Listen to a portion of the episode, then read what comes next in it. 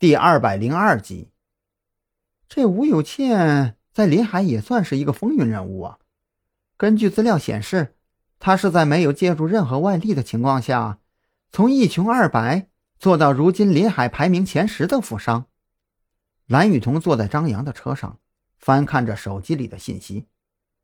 不过，自从近几年他转型开理疗店以后，他这个人就很少在一些商会的会所出现了。张扬微微皱眉，是因为。做了这个坑骗老年人的买卖，就很少出现了吧？不太清楚。不过，我觉得一个商人，但凡是把企业做大了，就没有几个是干净的。他因为这种原因，就很少现身的可能性不大。蓝雨桐看得通透，这其中啊，应该还有一些其他的原因。近几年，张扬嘴角勾起，或许。这也是一个突破点。等我们待会儿见到了他，再找机会问一下吧。也好。蓝雨桐眼看着张扬要把车开出郊外。这吴有倩的医疗器材公司在临海市总共有十五家分店。当然了，那些理疗店这些年来虽然也能给他带来一些收入，但却没有一家是直接表明与他的公司有关的。这个呀。只是我们得到的线索而已。我们要找他呀，现在应该直接去他公司，或者他在市区中心那一家分店。其他的店铺他一般都是不去的。张扬把导航定位到吴有倩的公司，没想到要找这个大老板，竟然还要靠运气。事实证明，张扬他们运气不错。他们抵达吴有倩公司之后，前台的小姑娘本来对他们爱答不理的。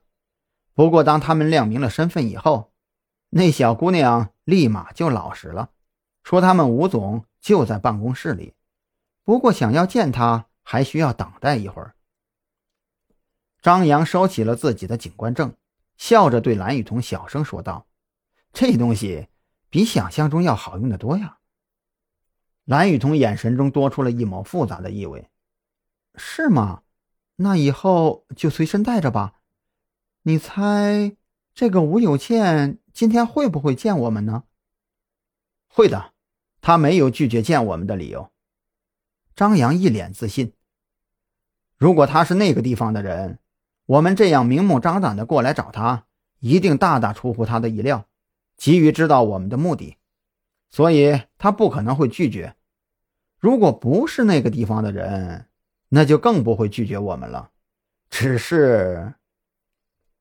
张扬正说着，那边前台的小姑娘已经噔噔噔的跑了过来，恭敬的说道：“二位，我们吴总说他现在正在忙，请你们先去会议室等他，半个小时以后他就会过去。”这就是你说的那个指示。蓝雨桐跟着张扬一起来到空荡荡的会议室，百无聊赖的坐着看手机。你怎么会清楚他们这些路子的？嗨。没吃过猪肉，还没见过猪跑吗？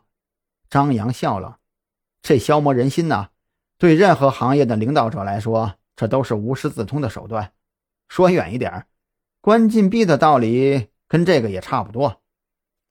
半小时的时间并不长，张扬一直在默默计时。当门口传来脚步声的时候，刚好距离他们来到这个会议室二十九分半。